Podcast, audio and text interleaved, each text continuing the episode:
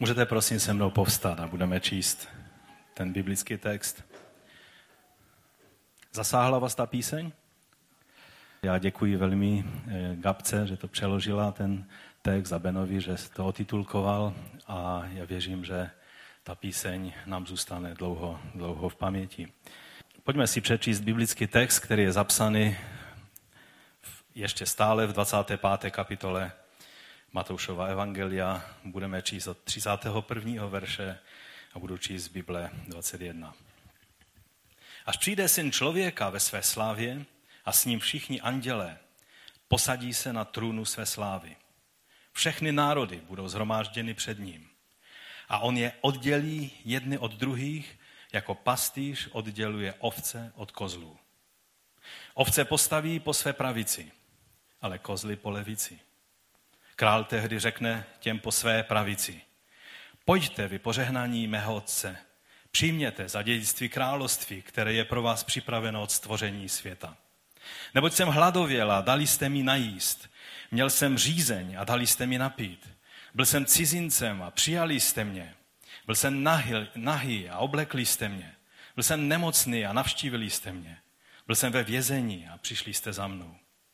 Tehdy mu ti spravedlivý odpoví, pane, Kdy jsme tě viděli hladového a dali ti najíst, nebo říznivého a dali ti napít? Kdy jsme tě viděli jako cizince a přijali tě, nebo nahého a oblékli tě? Kdy jsme tě viděli nemocného nebo v žaláři a přišli jsme k tobě? Král jim odpoví. Amen, říkám vám, že cokoliv jste udělali pro nejmenšího z těchto mých bratrů, to jste udělali pro mě. Těm po své levici řekne tehdy, řek, jděte ode mě, vy proklatí do věčného ohně, který je připraven pro ďábla a jeho anděli. Neboť jsem hladověl a nedali jste mi najíst. Měl jsem řízeň a nedali jste mi napít. Byl jsem cizincem a nepřijali jste mě. Byl jsem nahý a neoblékli jste mě. Nemocný a ve vězení a nenavštívili jste mě. Tehdy mu odpoví, pane, Kdy jsme tě viděli hladového, nebo říznivého, nebo jako cizince, nebo nahého, nebo nemocného, nebo ve vězení a neposloužili ti? Povím, amen říkám vám, že cokoliv jste neudělali pro nejmenšího z nich, to jste neudělali pro mě. Takoví tedy půjdou do věčných muk, ale spravedliví do věčného života. Pane, pomoz nám porozumět tomuto textu ať se stane živým slovem. Pane, ať jenom u oběda si neřekneme, je to všechno pravda a nejdeme si dál svou cestou. Zasáhni nás tak, aby naše srdce byla proměněna.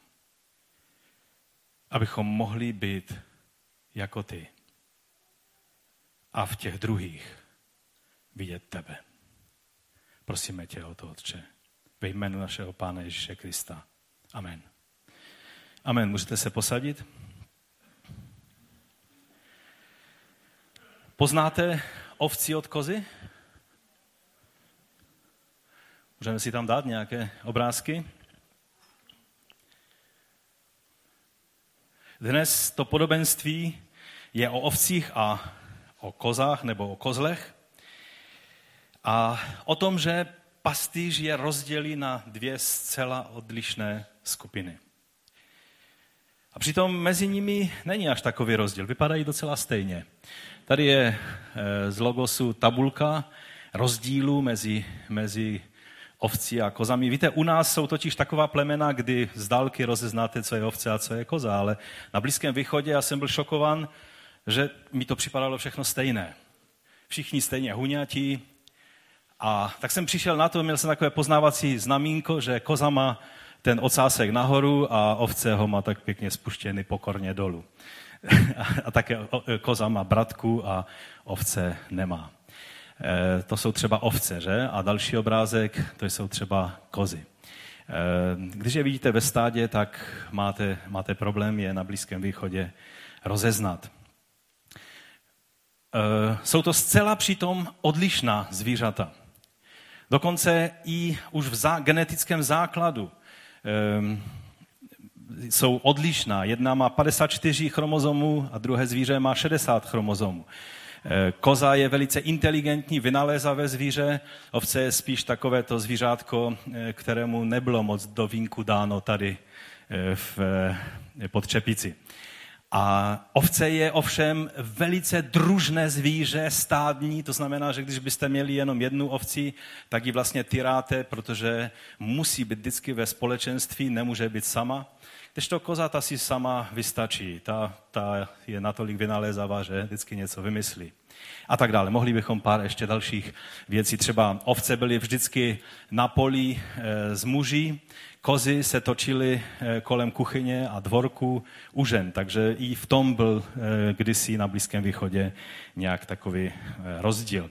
Ale běžně bylo tak, že se ovce i kozy poslali s pastýřem spolu, a teprve na noc je oddělovali. Ten důvod, proč je rozděloval pastýř, že velice nekompromisně poslal kozly a kozy eh, dovnitř, eh, do, pokud tam byl, byl nějaký, nějaký, nějaká ta eh, prostě stavba, a ovce zůstaly venku v ohradě, je z toho důvodu, že ovce vydrží hodně chladné a má raději chladné počasí, kdežto koza ne, koza potřebuje teplo. A také, že že kozlí eh, jsou často agresivní vůči ovcím a tak pastýř, aby měl klid, tak prostě poslal eh, kozly ven a, a ovce nechal, nechal venku a, a byl klid. Rozdělil je.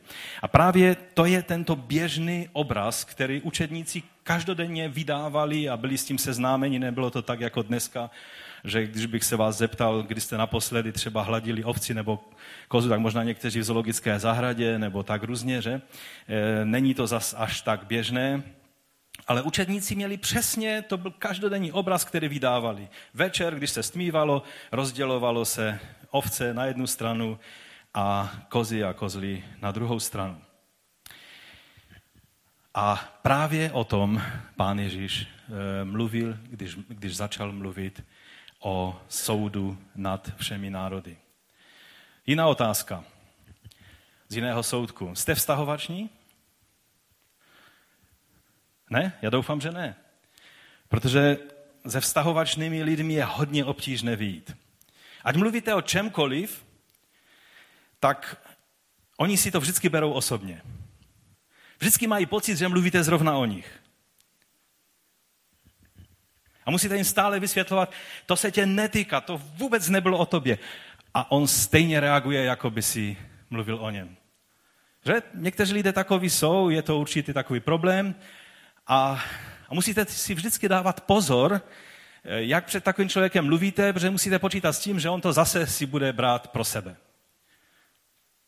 Ono v kázání bych byl rád, aby někteří lidi byli trošku vztahovační a některé principy si vztahli do svého života. Eh, není dobré vždycky si říkat, to je tam pro tu sestru a to je tam pro toho bratra, pro mě ne. Ale to je, to je zase o něčem jiném. Nejhorší situace je, když je takový vztahovačný a ochranářský starší bratr, který si bere velmi osobně, když ubližujete jeho mladšímu bráškovi nebo sestřičce. Že? To si jistě pamatují mnozí kluci. Když jsme ještě byli kluky, tak si pamatujeme některé situace, že třeba když jste byli ve druhé třídě a už jste se cítili jako mazáci a utahovali jste si z nějakého vyjeveného prcka z první třídy. A najednou se objevil jeho starší bratr, který byl o dvě hlavy vyšší a o dost hodně ročníků starší. A byl zrovna v takovém tom věku, kdy eh, v pubertě, kdy kluci se celkem rádi e, bíjí. A, a ten bratr pak vám vysvětlil, že když se dotýkáte toho jeho malého vyjeveného prckovatého brášky, takže se vlastně dotýkáte jeho hrdosti a dal vám to dostatečně najevo, většinou to stačilo jednou v životě zažít a po druhé jste si už neskoušeli. Víte o tom, že Ježíš je velmi vztahovačný? To je titul toho dnešního kázání. Vztahovačný Ježíš. Pokud jste tak hádali, co tam zatím pastýřem to slovo znamená, tak to znamená vztahovačný Ježíš. Já jsem přišel na to, že Ježíš je hodně vztahovačný, že si mnohé věci bere hodně osobně a že s tím musíme počítat. On prostě takový je.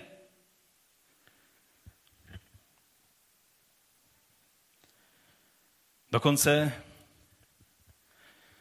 Náš věčný osud závisí na tom, jak se zdá tady z toho podobenství, které jsme četli, jak jednáme s těmi, které on tady nazývá tito nejmenší z mých bratří. Cokoliv to znamená. Měli bychom na to rychle přijít, co to znamená, protože je dobré vědět, že, že ten, koho se zrovna dotýkám, má nejenom staršího bratra, nejenom velkého bratra, ale má ochránce, který je všemohoucí a který bude soudit vše živé i mrtvé. Kdo jsou tedy ti nejmenší z jeho bratří? To je úkol, který dnes máme před sebou, abychom to zjistili, abychom správně jednali právě s těmito. To by vlastně mělo zajímat každého člověka na této planetě, protože jak je vidět z toho textu, který jsme četli, tak se to týká úplně každého člověka, z každého národa, ať věří nebo nevěří. Je důležité, abychom uviděli, že tady se nejedná jenom o křesťany. Tady se nejedná, tady se nemluví jenom o, o těch, a ta píseň samozřejmě Kida Grina se hodně dotýkala právě postojů nás, v církvi. To je to, co mu leželo na srdci. Ale to podobenství mluví o všech lidech, všech národech, z každého národa.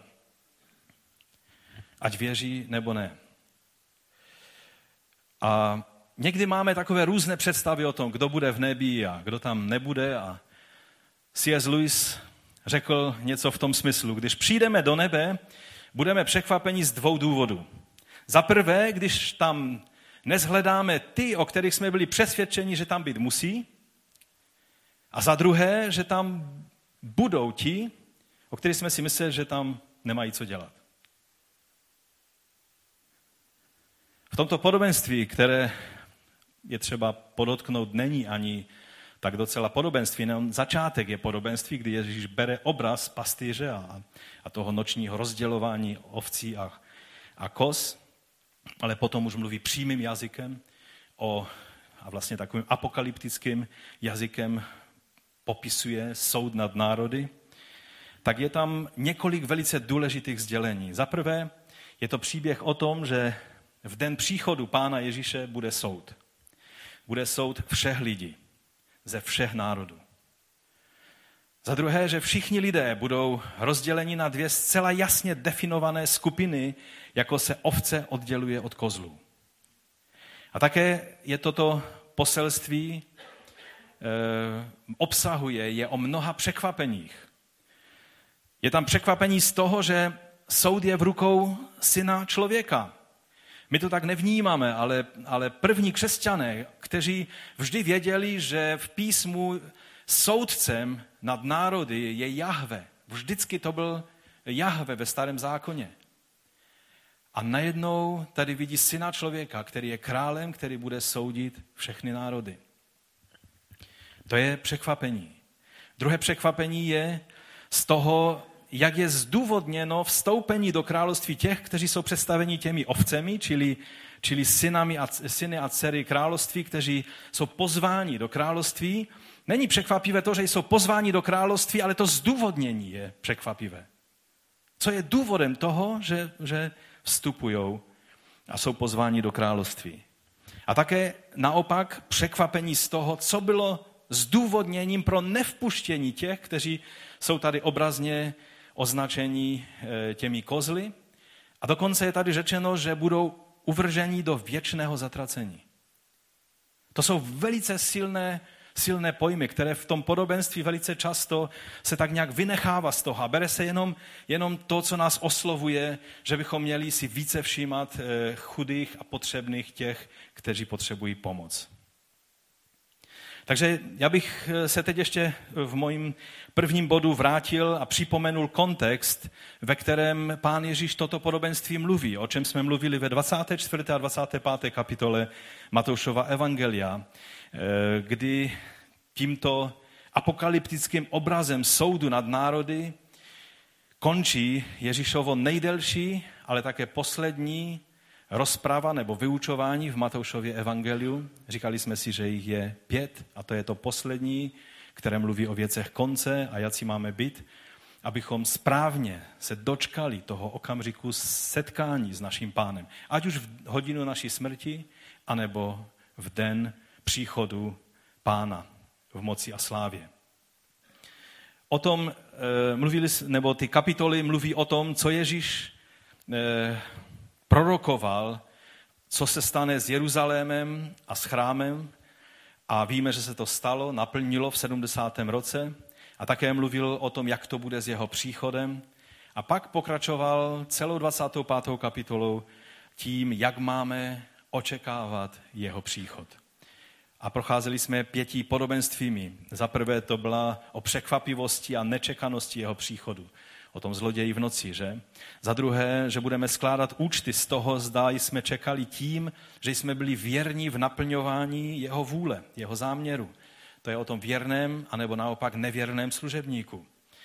A třetí podobenství bylo očekání s tím, že máme být připraveni nejenom v té počátečné euforii, te, toho nadšení z té nadcházející hostiny, ale že máme být připraveni i na tu dlouhou noc, kdy budeme čekat, kdy jeho příchod bude překvapivě později, než mnozí lidé očekávají, než jsou připraveni procházet tím, tou délkou toho čekání. Je to podobenství o deseti panách.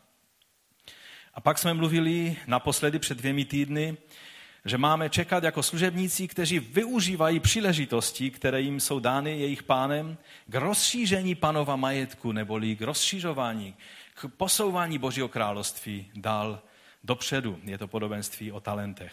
No a dnes je to páté, ani tak nepodobenství, jako ten apokalyptický obraz soudu o kterém mluvíme dnes. Za druhé bych se chtěl trošinku zastavit u toho, že kolem tohoto biblického podobenství a apokalyptického obrazu existuje mnoho, mnoho zmatků. V dnešní době je velká část moderní církve fascinována evangeliem sociální spravedlnosti. Pokud jenom trochu se orientujete v trendech, které v křesťanství celosvětově existují, tak social justice je slovo, které, které je skloňováno snad nejčastěji v současném moderním křesťanství. A to jak v protestantském, tak v katolickém i vlastně eh, důrazy, které vnáší eh, papež František, anebo které vnášejí mnozí, mnozí známí eh, vůdcové v, v protestantském nebo v evangelikálním hnutí, tak velice zdůrazňují právě ono slovo justice, neboli spravedlnost. Evangelium spravedlnosti. A trochu je to takový návrat Eh, ke středověké fascinaci chudobou a, a třeba, eh, jako známe příběhy o Františkovi z Asizi, který byl býval bohatým a hyživým člověkem a pak, když pochopil, co znamená následovat Krista, tak se vyzbyl svého majetku a, a jednou cítil, když eh, stál před ním, před ním člověk malomocný, najednou eh, pocítil takové nutkání jít a obejmout ho a dát mu najevo přijetí. A když ho objímal, tak najednou říká, prožil zvláštní věc, protože tvář toho člověka se proměnila a on uviděl tvář Krista. A toho velice zasáhlo v jeho životě. A máme mnohé, mnohé takovéto příběhy. A je to, eh, je to velice důležité si uvědomit, že evangelium je jak pro eh, ty poslední lidi, ty, ty, kterým se nejméně zadařilo v životě, tak pro ty úspěšné. A mnohdy se dnes toto podobenství právě e, bere jako, jako, jako program pro veškeré skutky milosrdenství a nastolování sociální spravedlnosti. A samozřejmě, že Bible je plná textů o sociální citlivosti, o pomoci potřebným. Každá věc, každý zákon, který ve starém zákoně nacházíme, tak se vždycky e, vždycky byl z hlediska eh, zastání se slabšího, pomocí slabšímu člověku. Třeba když eh, někdo měl pole, tak neměl obdělávat to pole, eh, nebo, nebo spíš ve žních neměl to pole kosit úplně až do kraje, ale ty okraje měl nechat. Proto, aby lidé, kteří neměli nic, aby mohli přijít a paběrkovat na tom poli. Jo, on přímo vědomě nechával. A když byl štědrý, tak nechával těch okrajů, eh, těch pomezí víc, aby ti lidé měli víc co paběrkovat. Vidíme některé nádherné příklady. Rud a Boaz, že? A tak dále. Víte, tím se hodně liší, třeba kdybych odbočil od dnešního přístupu. Dnes lidi, kteří třeba mají, eh, nechce se jim třeba, já nemluvím o těch, kterým se skutečně nezadařilo, ale mnozí lidé si prostě zvolili alternativní způsob života a, a pak natahují ruku ke státu a k církvím. A kdysi v Izraeli to dělali tak, že ho vzali a nechali toho člověka pracovat. Že on šel a pracoval, aby na svůj chléb si vydělal tím, že paběrkoval, alespoň tuhle práci musel udělat. Nepřišel, nedostal koš pšenice, ale sám si šel tu pšenici pozbírat. Myslím si, že v tom byla obrovská moudrost že eh, nepomáháme lidem, kteří jsou v potřebě, nebo kteří, kteří prostě se cítí, že jsou v potřebě, tím, že jim jednoduše všechno dáváme. Ale že jim pomůžeme, aby mohli ve svém životě eh, svýma rukama pracovat. A eh, toto, myslím si, že dnes existuje v dnešním pojetí těchto věcí obrovské obrovské zmatky, ale, ale je důležité, abychom si tady zdůraznili, že Bible je plná textů o, o citlivosti vůči lidem slabším, eh, přistěhovalcům, cizincům a tak dále. Eh, třeba přísloví 19 říká, kdo se smilovává nad chudým, půjčuje hospodinu. Odplatí mu za to, co vykonal. To je velice silné slovo. Nebo, nebo eh, příběh o e, milosrdném Samaritanovi, že ukazuje jednoznačně, že když nepro, ne, ne, nejdeme e, kolem člověka, který je v potřebě jen tak, ale pomůžeme člověku, že je to přesně v duchu Ježíšova charakteru. Nedávno jsem poslouchal kázání pastora Briana Lorice, on je pastorem v Memphisu v Tennessee, který je známý tím, že jejich sbor má tisíce členů a, a prostě po, pomáhají tisícům, tisícům eh, lidí všech možných ras a národností eh, v různých potřebách. A on nedávno vyučoval na, na Global Leadership Summitu, a tak jsem si poslouchal to jeho kázání. On říká, že v Biblii je minimálně 2350 veršů, které mluví o vdovách, sirocích a jiných potřebných lidech.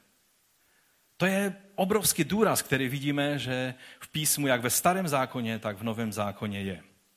Pro mě takovým silným probuzením a uvědoměním si této stránky Božího srdce byla právě ona píseň, kterou jsem chtěl, ať slyšíte.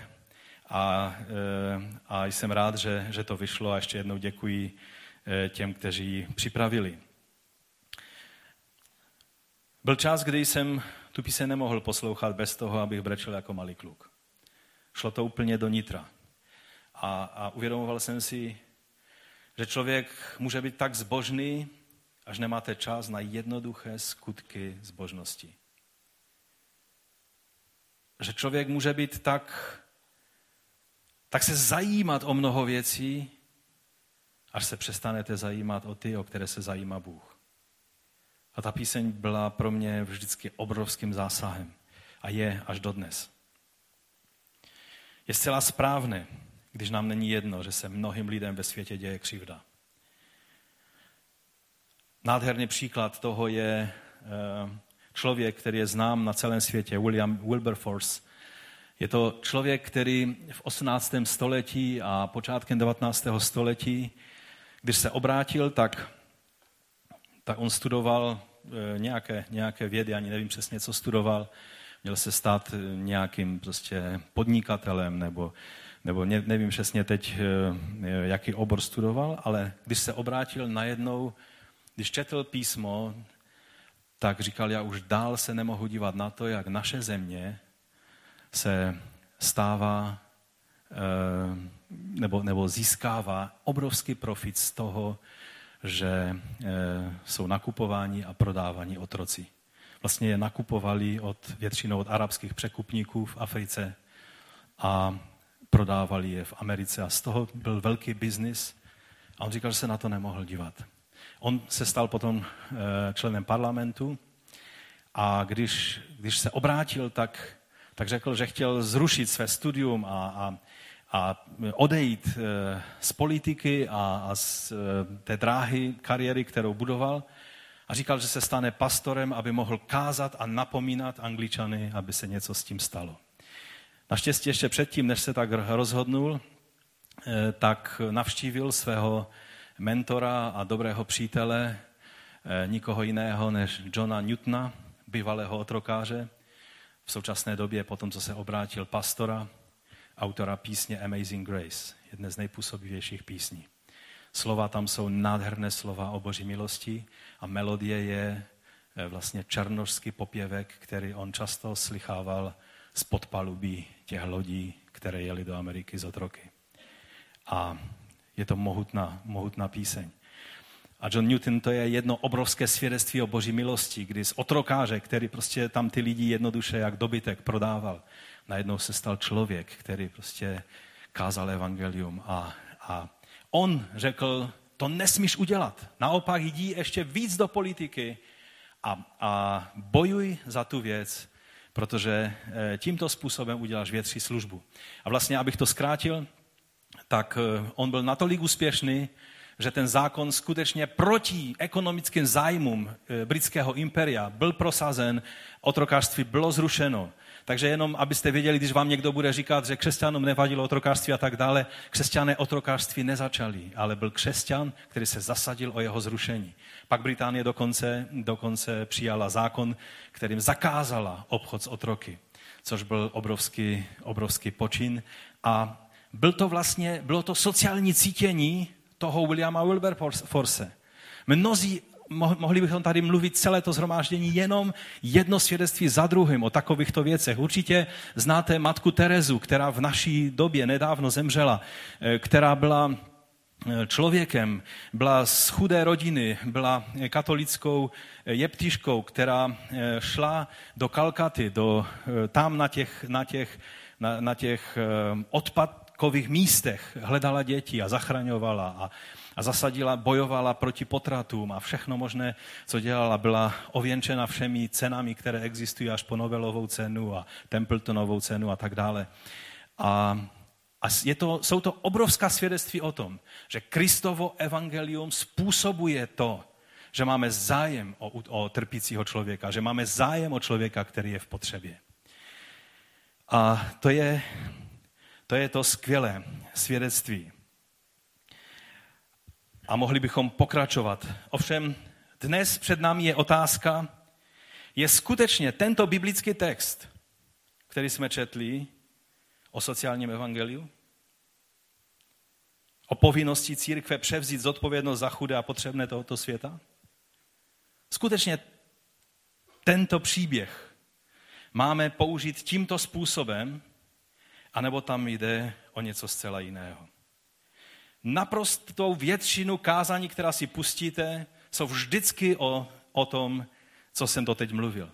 Na, na, a korunní text používá, je používán tento, je, tento příběh. A já vám chci říct, že ten text je o dost jiných věcech. V dnešní době to téměř směřuje k tomu, že nezáleží na tom, zda lidé kážou evangelium, přivádějí lidi k rozhodnutí po tom, co poznají pravdu o Ježíši. Nezáleží dokonce na tom, jestli jsem křesťan, žid, muslim nebo buddhista. Mnozí vám řeknou, nezáleží na tom, jsou, jsou vlastně různé cesty. Důležité je, jestli naplňujete Kristovo poslání nést pomoc těm, kteří jsou v potřebě.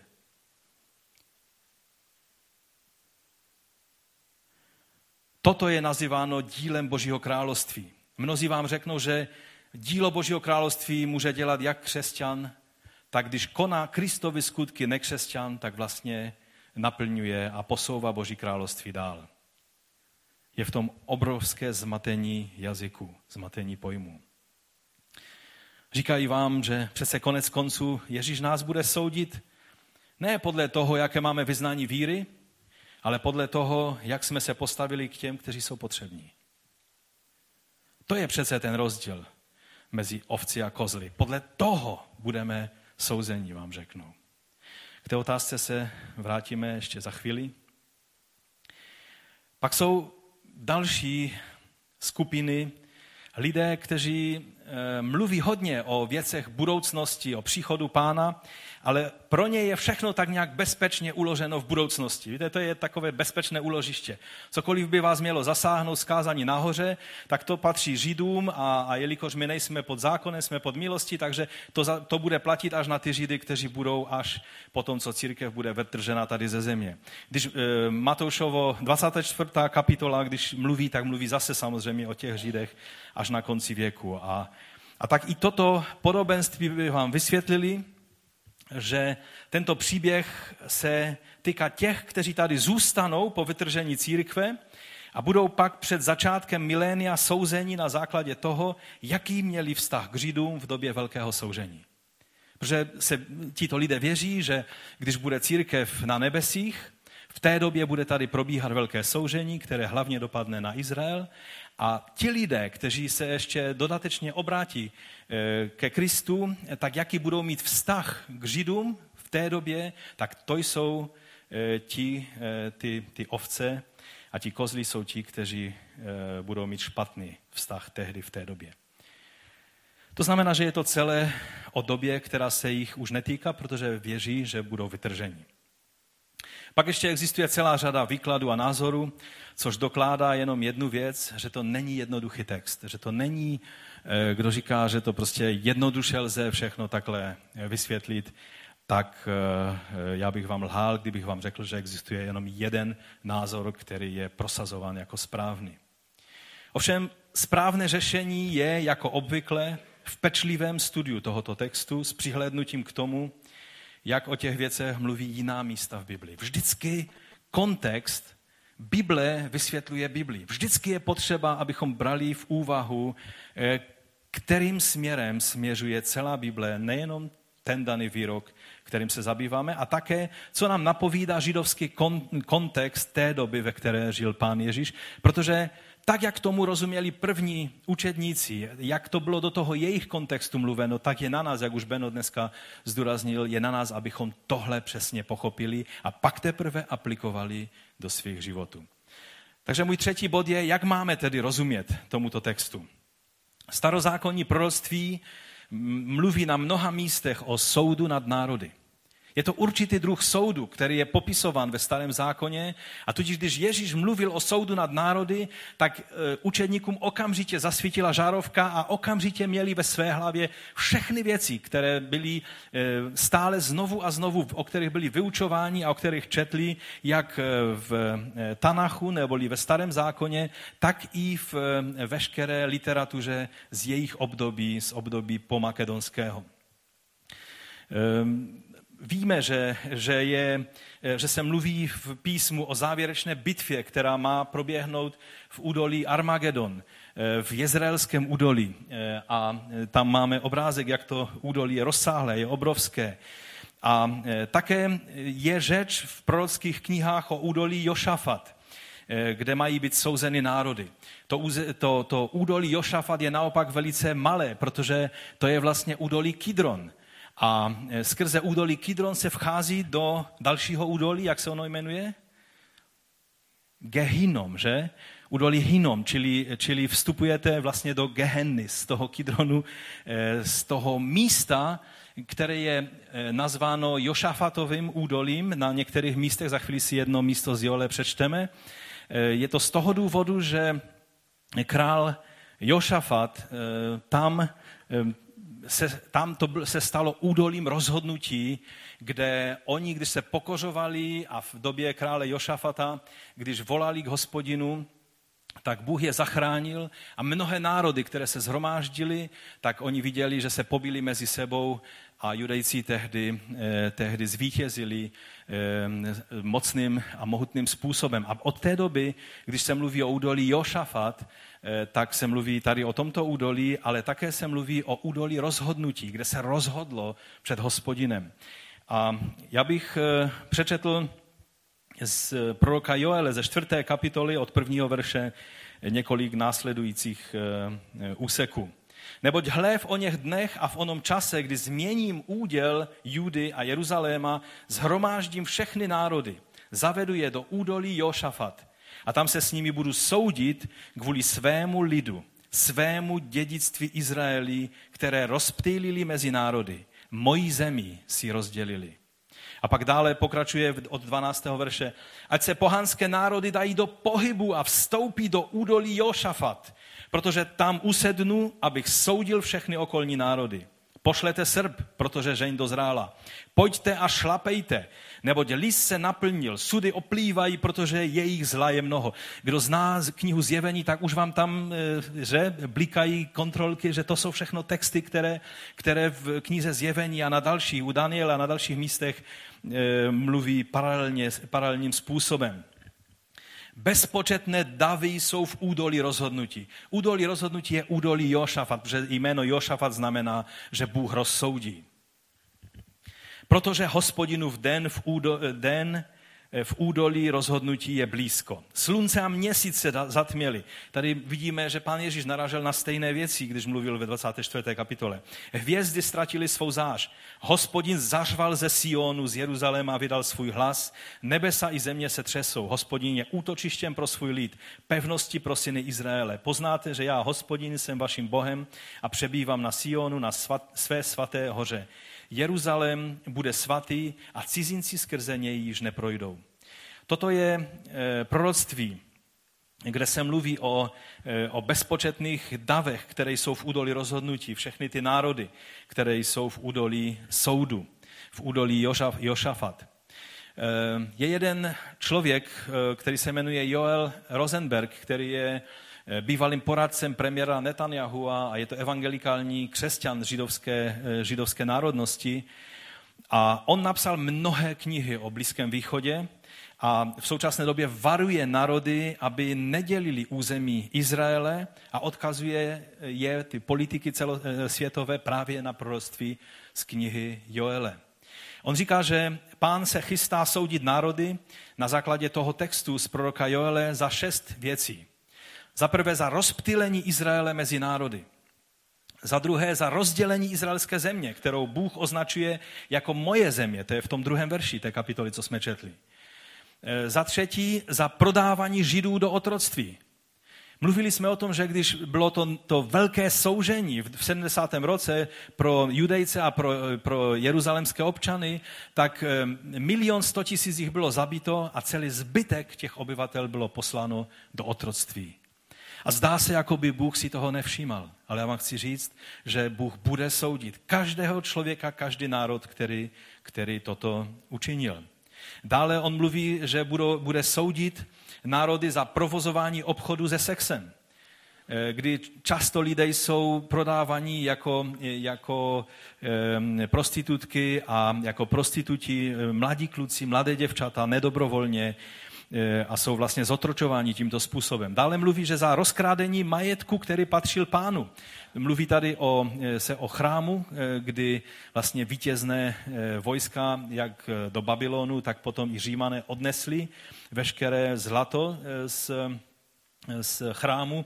A pokud se díváte na obrovskou stavbu Kolosea v Římě, tak je dobré vědět, že Koloseum bylo postaveno z peněz které utržili římané právě eh, zničením chrámu a Jeruzaléma. Z toho bylo postaveno to koloseum, které jehož takové nějak opravenou ruinu je možné v Římě dodnes vidět.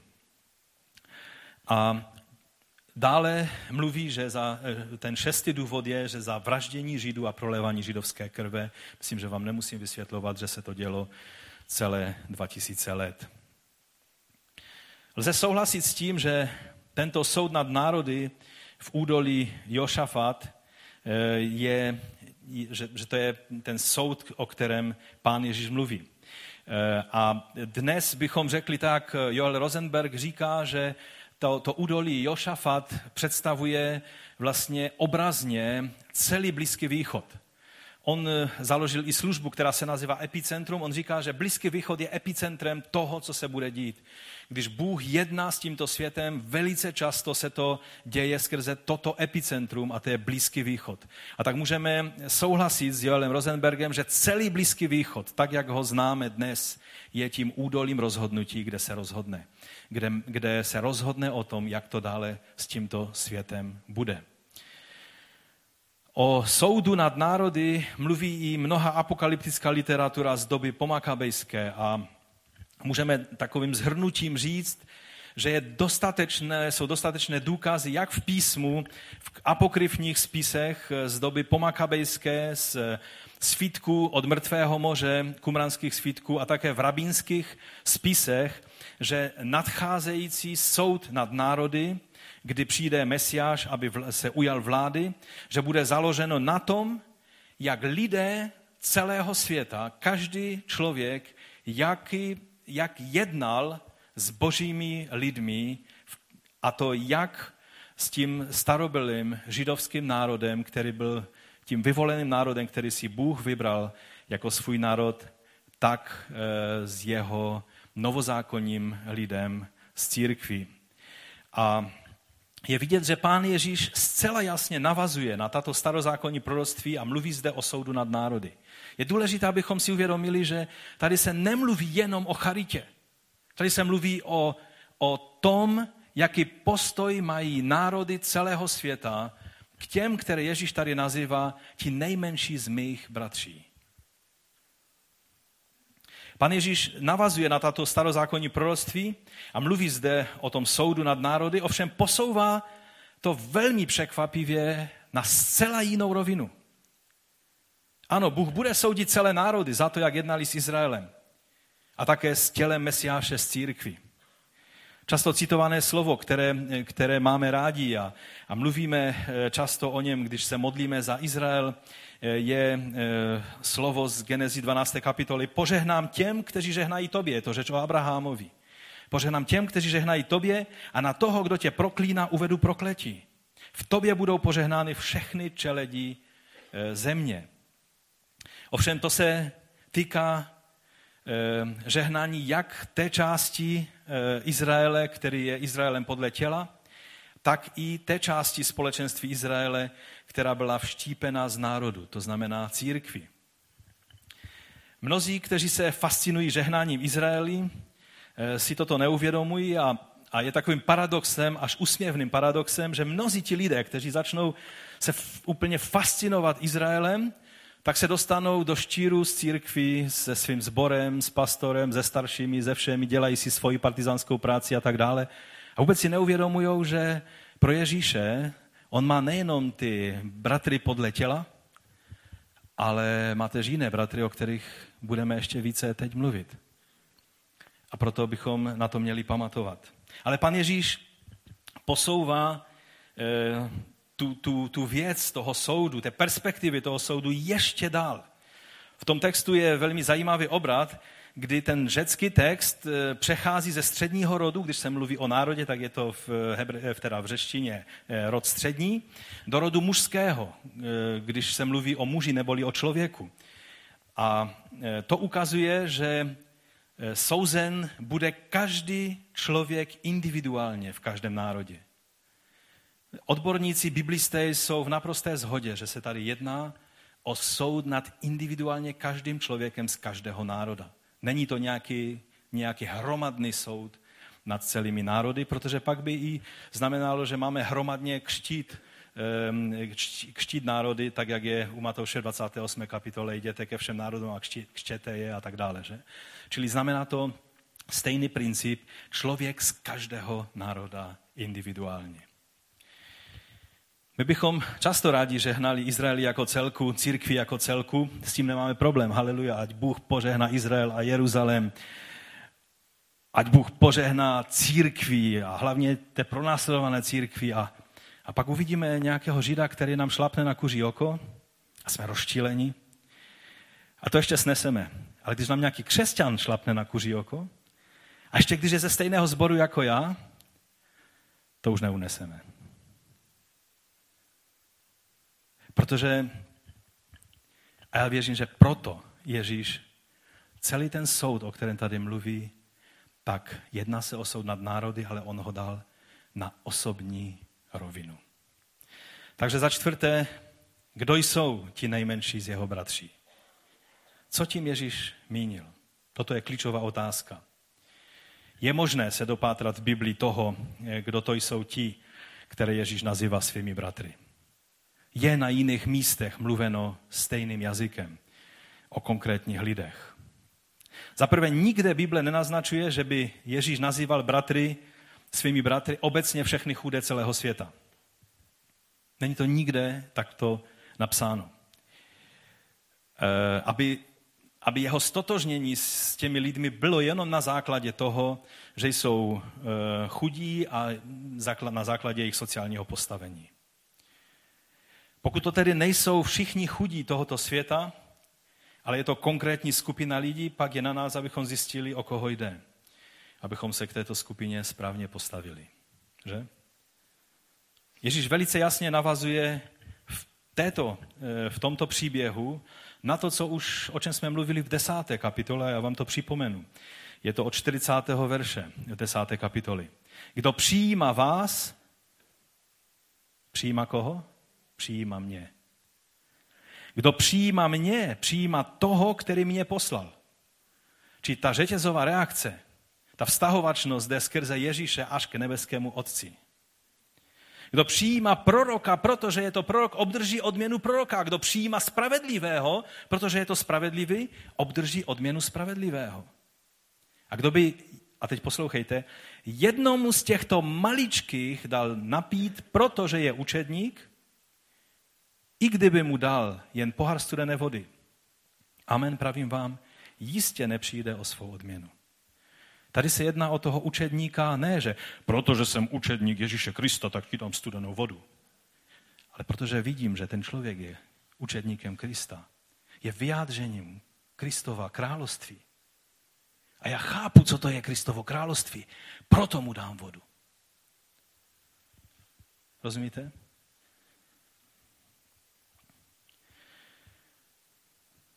Tady je napsáno, že nepřijde o svou odměnu. Dále pan Ježíš vysvětluje v 12. kapitole, to jsme už taky četli, kdo je jeho nejbližší rodina. Když ještě mluvil k zástupům, to je od 46. verše té kapitoly 12. Když ještě stále mluvil k zástupům, hle venku stáli jeho matka, bratři a chtěli s ním mluvit. Ani je nenapadlo, že když řeknou, ty vzkažte tam Ježíši, jeho matka tady je a taky bráchové a chtějí s ním mluvit, ať všeho nechá a rychle přiběhne k nám. A kdo si mu to řekl? Hele, tvá matka a, a tvoji bratři stojí venku a chtějí s tebou mluvit. A on však tomu, kdo to říkal, odpověděl, kdo je má matka? Kdo jsou moji bratři? Ukázal rukou na své učedníky a řekl, hle, má matka a moji bratři. Rozumíte? Neboť každý, kdo činí vůli Otce v nebesích, to je můj bratr má sestra i má matka. To jsou slova Ježíše. Pak mluví o těch nejmenších jeho učednících v 18. kapitole, také jsme už to četli. To ne, nezacházím do dalších evangelií, jenom protože Matouš napsal tato slova, napsal i ta předešla, takže chtěl, aby v tom byla logická naváznost. Kdo by však svedl k hříchu jednoho z těch maličkých, kteří věří ve mně, tady je napsáno. Z těch maličkých, kteří věří ve mně. A tehdy jsme mluvili, že tady nemluví jenom o dětech. Tady se mluví o těch maličkých, kteří prostě nemají žádný význam, vliv v lidských očích. Kteří věří ve mně, pro, pro toho by bylo lépe, aby mu na krk pověsili velký mlinský kámen a potopili ho do mořské hlubiny, než aby ublížil jednomu z těch maličkých, kteří věří ve mně, říká Ježíš. A pak v desátém verši pokračuje, dávejte si pozor, abyste nepohrdli ani jedním z těchto maličkých, neboť vám pravím, že jejich anděle v nebesích stále hledí na tvář mého Otce, který je v nebesích. Už jsme se fascinovali tehdy, jak jsme mluvili o 18. kapitole, to pomyšlení, že každý učedník, i ten nejmenší, i to nejmenší dítě, které patří Kristu, má svého anděla v nebi, je úplně fascinující představa. A to také znamená, když se dotkneš tohoto člověka, dotýkáš se samotného Krista. A skrze Krista samotného Boha. Jan dává otázku postoje lásky vůči eh, Ježíšovým učedníkům mnohokrát najevo. První Janova, druhá kapitola, devátý verš. Kdo říká, že je ve světle a přitom nenávidí svého bratra, je dosud ve tmě. Mám to zopakovat? Kdo říká, že je ve světle, to znamená ve světle evangelia. A přitom nenávidí svého bratra. Nebo sestru, že? Je dosud ve tmě. Kdo svého bratra miluje, zůstává v tom světle a není v něm žádné pohoršení. Kdo však svého bratra nenávidí, je ve tmě. Ve tmě chodí a neví, kam jde, nebo tma oslepila jeho oči. V listech Janových bychom mohli pokračovat hodně dlouho. Třeba třetí kapitola, 14. verš. My víme, že jsme přešli ze smrti do života. Jak, jak to víme? Neboť milujeme bratry, neboť milujeme bratry. A sestry si můžou dát, a sestry, protože když si mluvili jenom o chlapech, ale do toho je třeba zahrnout i sestry. Takhle oni to mysleli. Kdo nemiluje bratra, poslouchejte, zůstává ve smrti. Je třeba ještě zdůraznit, že tohle je koncept nového zákona? Že tohle je to, oč jde Ježíši, když mluví o těchto mých nejmenších z mých bratří? Kdo se těchto dotýká, se dotýká samotného Ježíše, který si to nenechá líbit. Byl jeden takový člověk, velice významný v Jeruzalémě, který se narodil v roce 6. Eh, našeho letopočtu. To bylo zrovna v době, kdy pán Ježíš měl nějakých 10 až 12 let a chystal se jít do chrámu, aby vysvětlil rabínům eh, věcí jeho otce a tak dále. Narodil se jeden člověk, který se jmenoval Saul.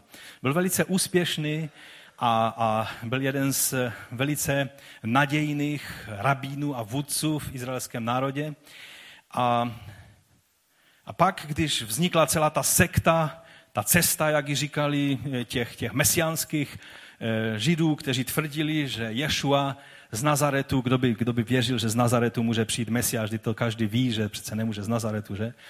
tak on se rozhodnul, že bude prostě tu sektu. Stejně to jsou sami nevzdělaní lidé a sami prostě takový, takový prostě pohrdaní hodní lidé, takže je bude pronásledovat.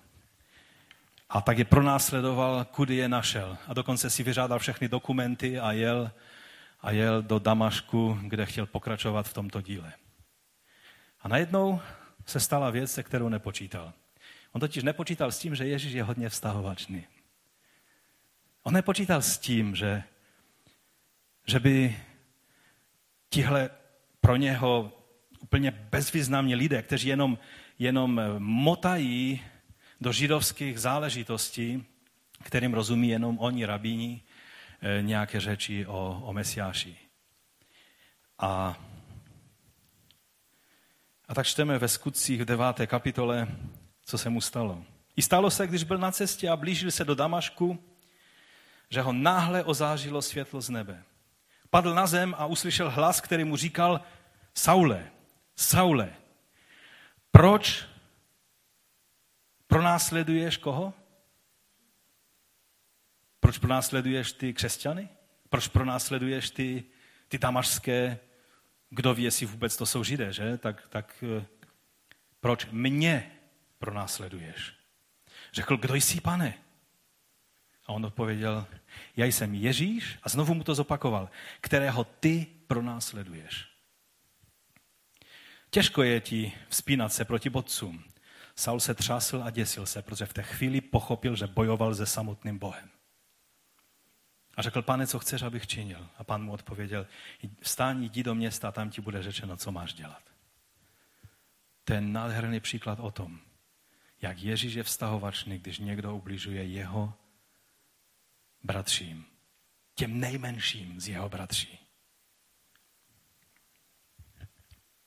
On ubližoval nějakým špinavým sektářům a pán z nebe se ozval, že ten, koho pronásleduje, je on sám. Víte, musíme hodit velkou brzdu.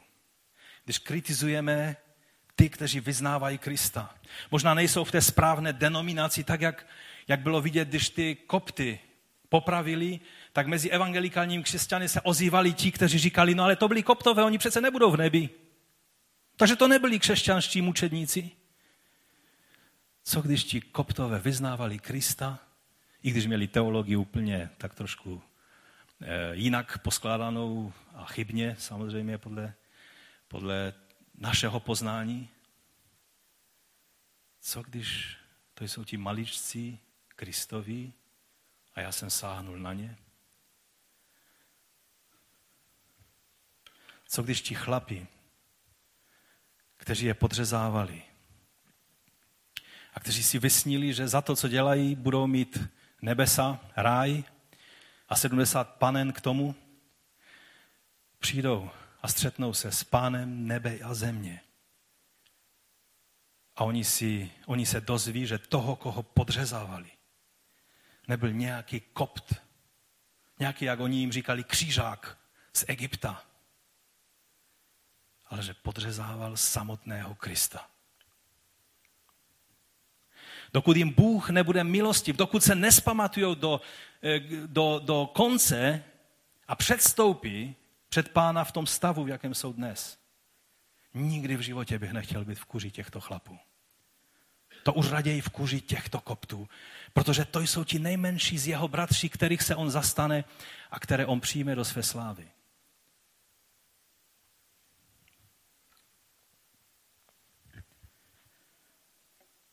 Saul musel toto přesně poznat, že Ježíš je velmi vztahovačný. Že on ubližoval nějakým špinavým sektářům a pán z nebe se ho zval. Mnozí lidé budou velmi překvapeni, když v den soudu nebo v den své smrti zjistí, s kým měli tu čest, když ubližovali těm nejmenším, nejslabším, nejšpinavějším, nejnevzdělanějším, nejpohrdanějším křesťanům na světě. A nebo bratřím Ježíše podle těla, to je z Židům. A najednou se dozví, že Ježíš je dost vztahovačný, že si to vzal hodně osobně. Rozumíte? Zechariáš dokonce říká, že kdo se dotýká vás, a mluvil o Izraeli, dotýká se zřitelnice mého oka. Myslím si, že náš svět je ve vážném problému.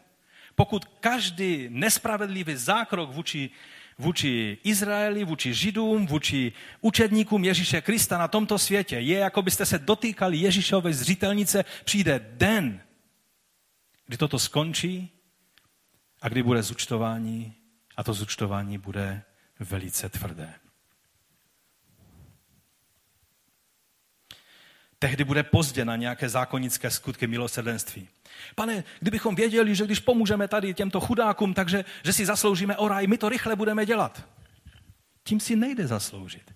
Ti, kteří, ty ovce, ti, ti kteří byli po pravici, všimli jste si, že byli velice překvapeni z toho, že vlastně dělali dobré skutky? Kdy jsme tě, pane, jak, jak, jak, jsme, jak jsme mohli na to přijít, že je to vlastně pro tebe? My jsme si mysleli, že pomáháme pouze křesťanovi, který je v potřebě, který je pronásledován a my jsme mu pomohli. A Ježíš jim řekne, díky, to jste udělali pro mě.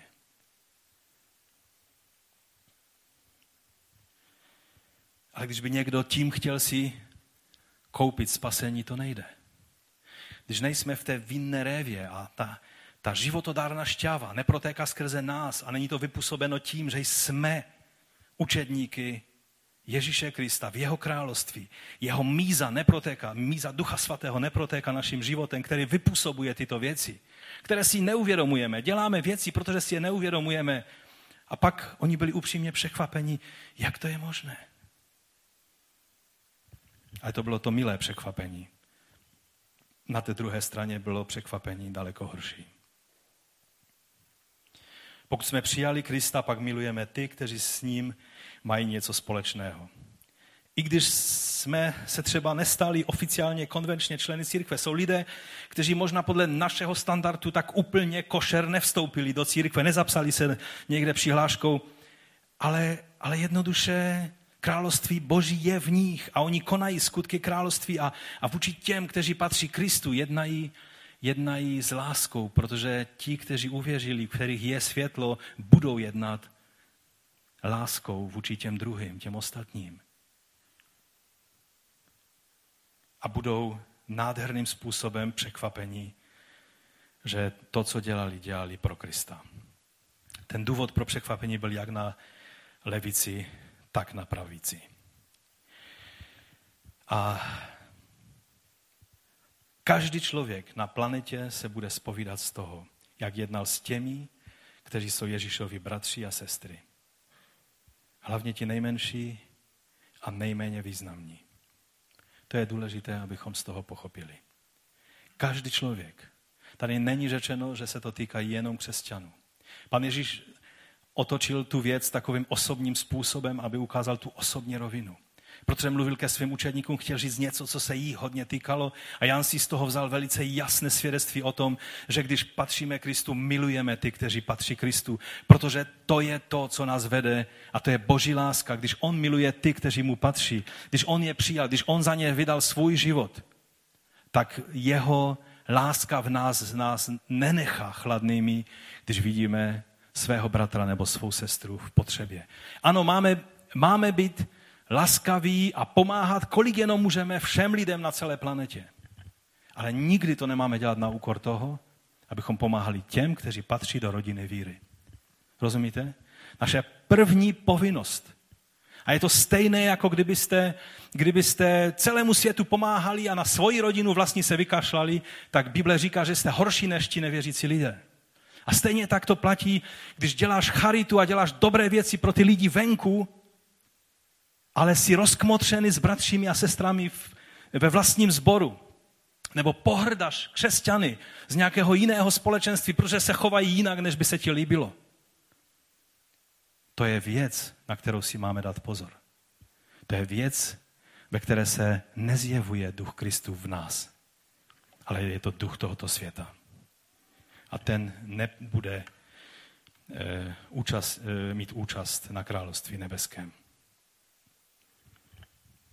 Co říct závěrem? Možná přečtu verš Apoštola Pavla.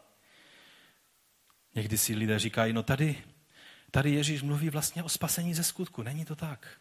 Je to ten život, který je v nás, který vypůsobuje eh, to, co činíme skrze jeho smilování. Bez jeho milosti by nic z toho nemělo smysl. A někdy se říká, že Pavel to je ten správný kazatel milosti. Pojďme si přečíst eh, z listu Galackým eh, ze 6. kapitoly od 8. verše na závěr slova právě tohoto apoštola Pavla. 8. verš. Kdo zasévá pro své tělo, z těla sklidí zkázu. Kdo zasévá pro ducha, z ducha sklidí život věčný. V činění dobrá neochabujme. Nezemdlíme-li, budeme ve svůj čas žnout. Tak tedy, dokud máme čas, poslouchejme teď dobře, dokud máme čas, Čiňme dobro všem, zvláště však těm, kteří patří do rodiny víry. Povstaňme k modlitbě. Pane, já tě prosím za sebe i za každého jednoho z nás. Odpust nám, že jsme si neuvědomovali, že až tak ti záleží na každém bratru a každé sestře. I na těch nejmenších i na těch, o kterých jsme si mysleli, že nejsou významní, abychom si jich všimli. Odpust nám to. Pane, odpust nám, když jsme tak nějak přehlíželi Židy jenom proto, že jsou Židé a ještě nepoznali evangelium. I přes varování apoštola Pavla, abychom se nevynášeli nad ty, kteří jsou součástí toho přirozeného kmene a že my jsme vštípeni. Pane, já tě prosím, odpust nám. Že často jsme ochotní dělat první, poslední pro lidi tohoto světa, abychom tak nějak ukázali, jak jsme laskaví a milosrdní a, a těm, kteří jsou tvými dětmi, tvými bratřími a sestrami, tak je přehlížíme, povyšujeme se nad ně, někdy jim dokonce ubližujeme a neuvědomujeme se, že to, co děláme, děláme vlastně vůči tobě. Odpust nám to. Pomoz nám, abychom víc vědomně byli si vědomi toho, jakou cenu má každý bratr a sestra před tvojí tváří. Pane, prosíme tě i za, za náš národ. Dej milost, aby jak vůči Izraeli, tak vůči církvi, aby ta nálada vůči Izraeli možná je, je správná, ale vůči církvi je tolik posměchu a ponižování, pane, tak tě prosíme o milost pro tento národ. Pro ty lidi, kteří si neuvědomují, že to, co dělají, dělají vůči tobě, ne vůči nám. Pane, my ti děkujeme za to, že tímto, tímto varováním o soudu, který přijde, si nás i dnes zastavil a chceš proměnit naše srdce, abychom byli víc pozorní k těm nejmenším z tvých bratří a sester. Pomoz nám v tom, pane, skrze tvého ducha svatého. Amen. Amen. Ať vás pán požehná.